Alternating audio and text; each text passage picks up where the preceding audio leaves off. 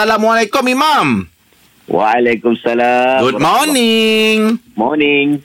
Okey, Mam. Ah, Cakap dengan majikan lain Ah. eh. Ayolah, saya punya bos ni. Ah. Nampak mesra dia eh. Mesra je lah. Kawan kita lebih kurang eh. Betul. Tiga tahun, Im. Orang kalau main bola, orang panggil apa? Ah. Strike. Apa panggil apa?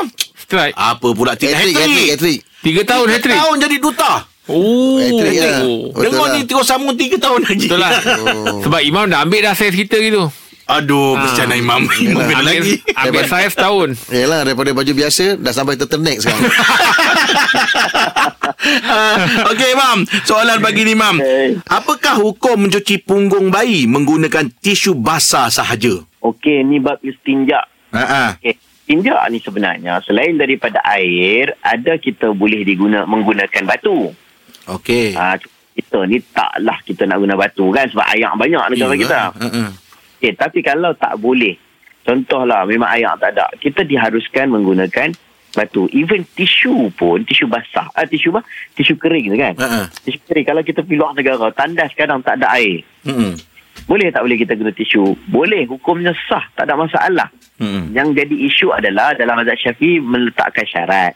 Kalau kita nak gunakan batu ataupun ada benda-benda lain macam batu tu, dia kena syaratnya antaranya perlu kering, tak boleh basah. Hmm. Kalau tisu sebab tu tisu kering, tisu basah tak boleh. Ha, kalau kata apa bahan apa yang digunakan, benda itu perlu keras, benda itu bukan perlu keras, perlu yang kesat lah, boleh mengesat. Benda itu bukan benda yang mulia. Contohnya kita pergi ambil tulang makanan ke ada apa benda pi, pi apa pergi istinja. Istinja ni bersihkan alat kemaluan lah, bersihkan badan daripada najis tu. Mm-mm. Ha, yang tu tak dibenarkan. Tapi kalau dalam kes ni, sekadar untuk kita basuh sahaja. Okey? Basuh sahaja dengan tisu basah, kemudian kita nak apa nak basuh semula dengan air kemudian tak ada masalah. Tapi kalau untuk kita sendiri, kita istinjak dengan tisu basah, tak lepas, tak lepas syarat dia. Dia Oh. kena tisu kering. Ha, ha. Ha, tisu basah tak boleh. Ha, ha. Sebab syarat tu kena kering. Okey. Ya. Dalam mazhab Syafi'i ni lah. Mm-mm. Ha, okay? Okey, Mam. Clear, Mam. Okey, terima kasih, Mam.